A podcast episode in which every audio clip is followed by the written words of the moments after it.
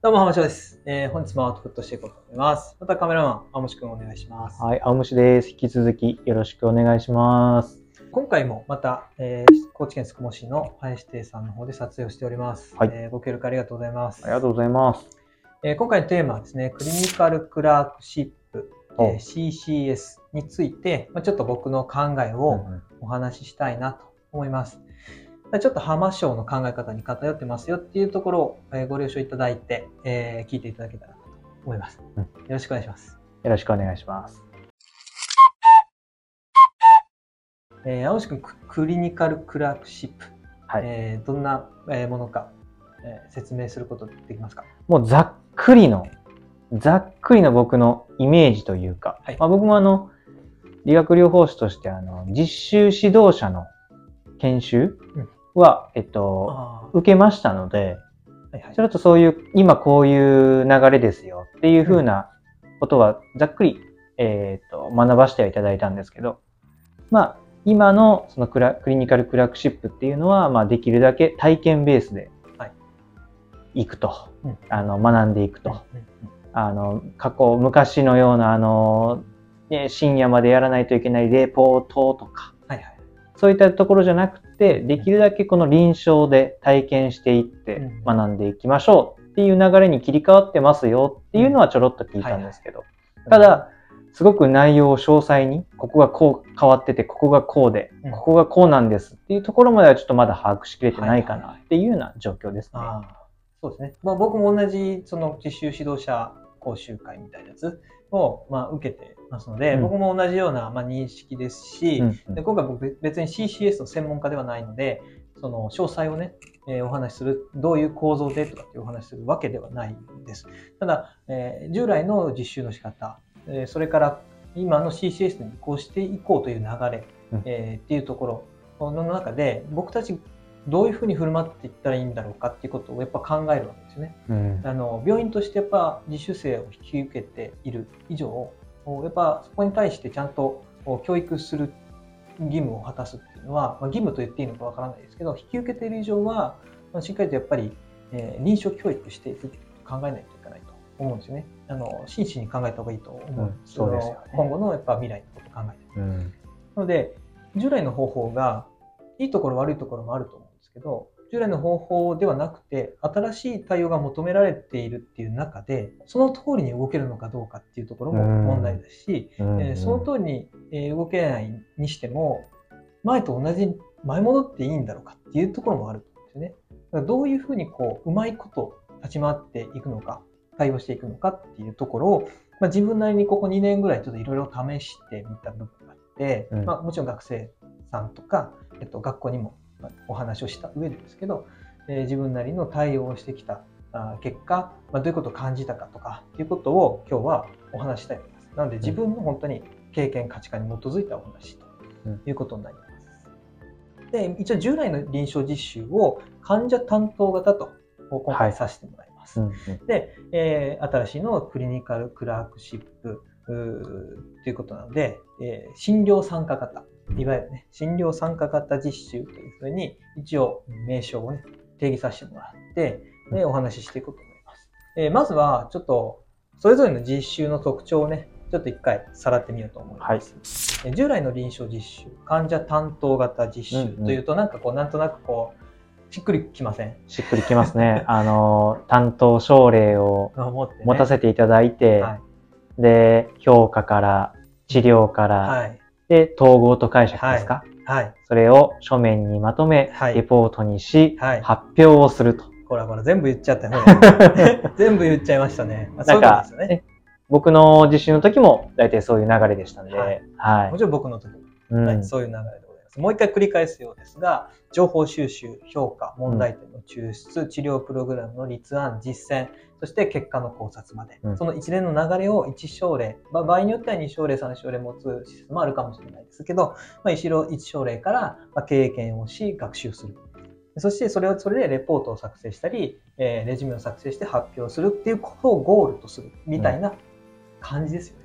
懐かしいですはいね。そういう感じですよね。うんで僕が所属している病院ではレポートは結構早々になくなってたんですけど、うんうんあの学校の方におを言って、レポートはうちは指導しませんっていうことで、レポート指導のために残るようなことをしませんっていうことで、結構前からやめてたんですけど、レポートを作る、発表をする、まあそれによって評価をするっていうふうな流れがあったかと思います。うんただ、臨床実習を実施するにあたって、臨床実習指導者に対する教育だったりとか、臨床実習の指針、PT の臨床実習の指針みたいなものは、僕はあんまり整備されてなかったんちゃうかなと、確かはい、思うんですよに。ね。なので、結構、まあ、と担当症例を持ってみたいな、大まかな流れはあったんだけれど、そういう指針がないから、うん各施設のまあ職場での監修によるところも結構大きかったんちゃうかありましたね。なんかね。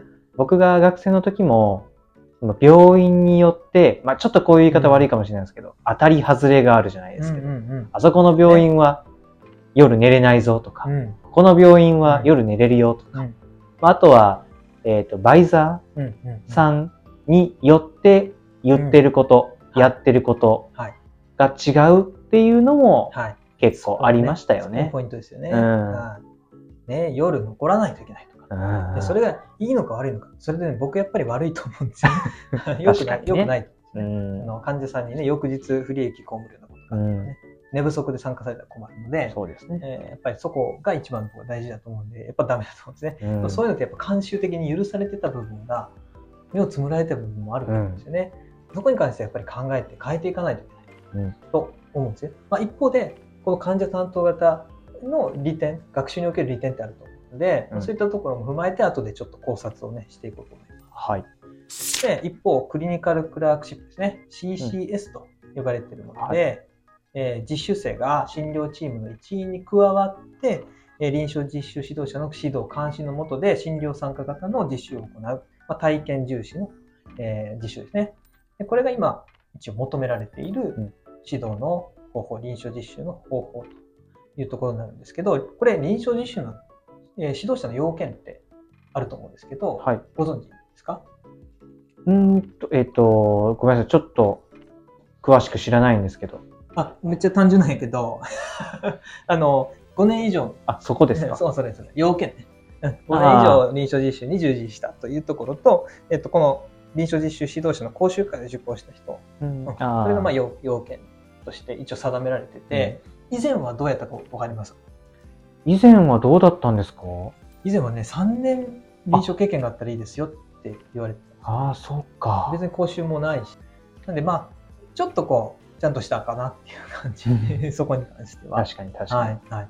ただ、あの、ちょっと話進みますけど、い CCS できますって思ってる人多くないですか？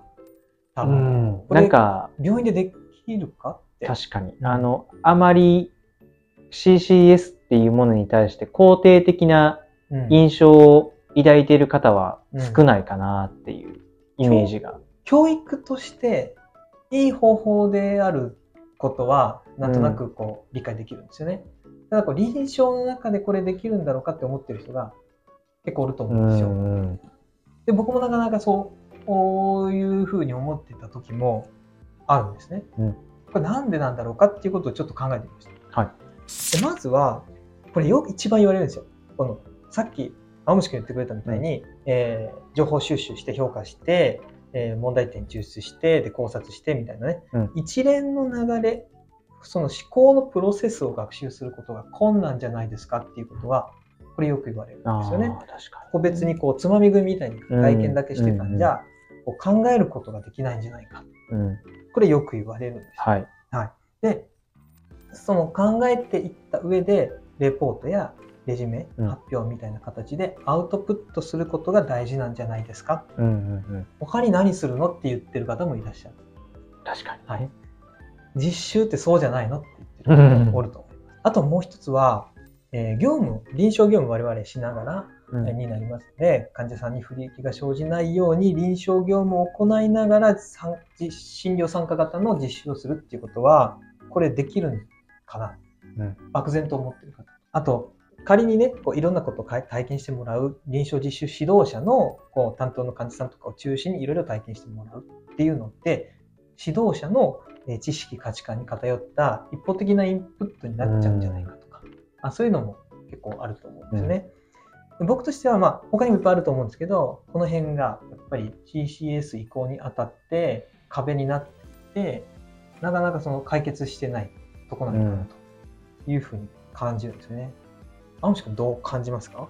いや、僕もほとんど今言ってる、言ってくれた内容そのままなんですけど、はいやっぱり、まあ、僕もやっあの昔の、昔っていうとあれですけど、実習の流れの中で、あの、臨床実習受けてきた身なんですけど、やっぱりこう、情報収集、評価して、えー治療をして、で、どうなったかを考えて、で、それを文章にまとめてっていう、その一連の流れをやっぱり勉強しないと、結局臨床に出てもそれできないとダメだよねうんっていうような感じの考え方は確かになとは思いますし、まあ、あとはその完全にまあ自分たちの我々が実習生側じゃなく我々側の完全なあれですけど、まあ、業務しながらってなるとこういろいろ体験してもらってでそれがたしっかりこう体験としてインプットできたかどうかっていう確認をするのもなかなか大変ですし、そうね。まあ、その確認をするためにまあレポートにな書いてもらったりとか、うんなんかこう評価用紙に記載してもらったりとかっていうのがすごく簡便っちゃ簡便で分かりやすいかなっていうのもあって、そうですね。うん。うん、でも従来のやっぱり実習方法がいいでしょっていう、うん。そういう意見は確かに僕も、うん。なんとなく分かるかなっていうのは、はいはい、うん。そうですね。うん。僕もそれよくわかるんですよね。だから、あの、最初にも言ったように、患者担当型の良きところってあるんですよね。うん。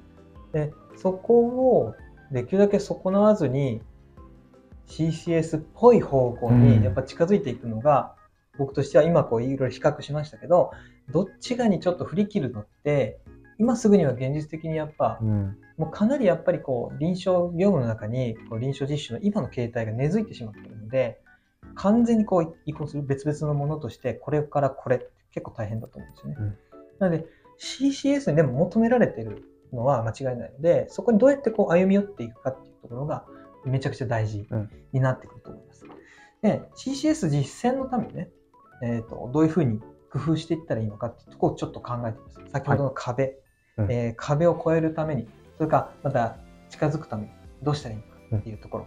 壁に近づいちゃダメですよね。ごめんなさい。壁に近づいちゃダメですね。ちょっと超えないといけないですね。そうですね。壁下げ、下げちゃうとか。あ、ごめんあなさい。失敗、ね失敗例え。ごめんなさい。ハードルをちょっと下げちゃう。すみません。例え失敗。壁に近づいちゃ近づいちゃダメですう。うんよね。余計高く高くね。はい、うんすいません。失礼いたしました。はい。えー CCS 実践のための工夫。ね、どういうことが考えられるかっていうのを自分なりに考えてみました。うんえっ、と、思考プロセスの学習が難しいんじゃないかっていうところ。うんこれ、は、えっ、と、僕の今考えてる、これが万全かどうかわかんないですけど、考えてる中では、今までは一連の流れの中に思考のプロセスがあったんですね。なので、はい評価の実践から、えーそこから問題点抽出っていう、まあ、思考があって、で、プログラムを立案してっていう、評価から全部のこう流れの中に思考のプロセスがあったわけですよね。ただ、思考プロセスだけ、一回そこから抜き取って考えてみたら、うん評価の情報だけ当てがってあげれば、情報から思考はできるんじゃないか。だから自分が評価をしてっていうことではなくて、例えば臨床実習指導者が評価をした内容が、もちろん評価するじゃないですか。うんあの臨床の中でね、評価をしていった中で、その評価の情報を学生さんに提示をして、それに、えー一緒に考えてみるっていうワークをしてみても、僕はいいんじゃないかなとうん思うんですよね。確かにね。はい。ので、えー学校のね、先生とちょっとお話しさせてもらったときに、情報だけ提供していただければっていうふうな返事があったんですよ。評価結果だけでも。で、一緒に評価してもいいかもしれないですけど、情報を、ね、提供していただければと。もちろん患者さんの同意をいただいておるんですけど、うん情報を提供して、その情報をもとに一緒に考えてみる、考えてもらうっていうふうな実習も僕はありかなと思ってるんですね。うん担当書類持つんじゃなくて、実習指導者の担当で。うんっていうのもありかなと思います。で、そもそもこの思考プロセスって大事なんですけど、大事なんだけど、そもそももう一回考えてみたら思考プロセスの学習を体験よりも優先した方がいいのかどうか、うんいろいろな体験をすることよりも思考プロセスを優先した方がいいんだろうかっていうことももう一度考えた方がいいと思うんですよ。うん。もしかしたら卒業教育っていうものをもうちょっと我々臨床で働いている人間が各施設でとか研修会単位でとか、えー全国のね、えー PT 協会の中で卒業教育っていうものに対してしっかりと考えていけばまずは PT っていう仕事をしっかりと体験をしてで臨床に出て卒業教育の中でその臨床教育の中で思考のプロセスっていうものを練っていくっていうのも僕はありなのかなと思うんですよね。なので、絶対思考プロセス優先せんといかんのかっていうと、そうでもないんじゃないかなうんと思っています。今までの実習って、はい。えー評価して、はい、評価してみて、うんうんうん。えー評価結果どうだった、えー考えてみてっていう感じじゃないですか。そうでしたね。うん。なので、アウトプットを求めるんですよね。すごく。けれど、学生だった時のことを思い出してください。あの、アウトプットできます？できないですよね。わかんないですよね。わかんないですもだってんね。臨床出てないんだから、多くの方が、学生さんの中で、多くの方が、やっぱり、なかなか難しいんですよね。うん考えて、それをアウトプットするってすごく難しい、うん考えてみてって。なので、僕は今やってる実習の中では、結構指導者の、指導者側の価値観とか臨床観とか考え方っていうのをしっかりとアウトプット、インプットするんですよ。学生さんの方にインプットするようにしてるんですよね。でそれをひっくるめて伝えるっていうのも、まあ、もちろん偏りが出てしまうっていう弊害はあるかもしれないんですが、それは指導者側がしっかりとしていれば解決する問題なので、しっかりと臨床感、価値観も含めて伝えていく。これが理学療法士なんだって伝えていくっていうのも、僕は教育の方向性としてはめっちゃ重要かなと思うんですよね。こういうのはやっぱりすっ飛ばしてきたんちゃうかな。臨床で働いてるものが、そこをすっ飛ばしてきて、はい、考えてって確かに、投げすぎてきたんちゃうかな。うんもう完全に学生に、さんに丸投げしてそうね。考えてこいよで終わらしてましたもんね。そういうところあると思うんですよ。やうん。っぱそういうことをね、しっかり伝えていかないといけない。ただ一方で、偏りが出てしまう可能性があるっていうのももちろん名付けるんですね。うんなので僕、うん学生さんにですね、えーが、えーうちの病院に来られた時に、最初のオリエンテーションで必ず伝えていることがあります。はい指導者からの情報イコール正しい情報とは思わないでほしいって伝えてるんですね。うんこれ必ず伝えてます。あのそもそも、ね、エビデンスだってはっきりしないものいっぱいある、うんえー業界なので僕が今何も見ずにね患者さん目の前にして言ってることが絶対正しいという保証はないわけじゃないですか。なのでい指導者が言ってることがあこれが真実なんだってただただ飲み込むんじゃなくて聞いたことをちゃんとまあメモしてなり、まあ、頭で覚えておいてもいいですけど聞いたことを一度持ち帰って自分で調べて納得したものを自分の知識としてください、うん。言ってます。なんでちょっとこう逃げのような感じもするかもしれないですけどでも事実正しいとは限らないんですよね、うん。なのでやっぱりしっかりとそこは伝えておかないといけないことかなと思います。指導者なので全部正しいと思わないといけないとかうん。えっと、そういうバイバイアスみたいなのは一回、まあそれで解けるとは言わないですけど一回ちょっと解いとかないといけないと思うので必ずそれは伝えるようにしてます。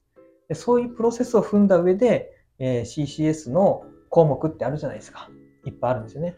それを指導者の担当患者さんを中心として経験できるものをつまんで見学模倣実践っていう流れの中でやっていくっていうことを今僕はしてます。うん。で全部うまくいってるわけではないのでで学生さんによってはそれが合わない場合もある。ので、うん。これから僕が今やってるような形と従来の方法の間で新たにこれがいいんちゃうのっていう折衷案みたいなところを考えていくか、まあ、別の方法を組み合わせていくかってことをやっぱりしていかないといけないとうん思うので、まあ、僕もし実習施設で受け入れてますのでうちの病院も受け入れてますので病院の中でね検討していかないといけない課題かなと思ってで今回えー CCS についてねいろいろなんかさっき青虫君に聞いたら SNS でもなんか CCS の話題がね、なんかこう燃えてるとかって言ってたので、最近ね、はい飛び交ってますからね。で僕もちょっとまあ、それで話題出したわけじゃないですけど、ちょっと CCS についての僕の考えをね、お話しさせてもらいました。私もその SNS のネタ触れてみます？もういいです。大丈夫ですか？いいですね。変な火種は作らなくていいです。燃やさなくていいですか？はい。えー今回は CCS の、まあ、実践についてね、僕なりの考えを触れさせてもらいました。えー、青虫くんからもいろいろこう思うことあるかもしれないですけどね。まあ、まだやっぱり新しい、新しいと言っちゃなんですけど、そういった考え方なので、うん慣れていくのが難しい。まあ、臨床に出ている自分たちがまずはそこにしっかりとうん。慣れることができるように、しっかり考えながらやっていかないといけないかなというふうには思いますね。ね、全振りするってなかなうかね、ん。うんそれこそやっぱり、ね、慣習による部分も大きいと思いますので、やっえーまあぱり今まではね、ねその学生さんが主体的にやりなさい、頑張りなさいうんでしたけど、うんまあた確かに、じゃあ自分たちは頑張ってたのだろうかと、頑張れたんかなと。改めて考えさせられるようはない内容でしたね。はい。うん。ありがとうございます。これからは、これまで当たり前と思ってたことを、ただ当たり前とするんじゃなくて、今一度考えていく必要がうんあるのかなとえーいうふうに思いますので、まず一番大事なのは、えー臨床実習に協力してくださっている患者さんたちが、不利益が生じないということ。うん。で、臨床実習を引き受けている以上は、えー実習生の学びになるっていう振る舞いを我々はしないといけないということ。うんでそこはあのどんな方法であれ一緒だと思いますので、えー今後ね考えていきたいと思いますし、えーぜひこういった内容をね YouTube で発信しましたのでいろいろなご意見いただけたらあの僕も学びになりますので、うんぜひ、えー見ていただいた方は、えーコメントの方にね、えーいろいろな意見、えーご意見をね残していただけたら嬉しいなと思います。えー本日は CCS について、ね僕の僕なりの考えを、えーお話しさせていただきました。えーぜひ参考にしていただけたらと思います。はいえー本日は以上になります。ありがとうございました。ありがとうございました。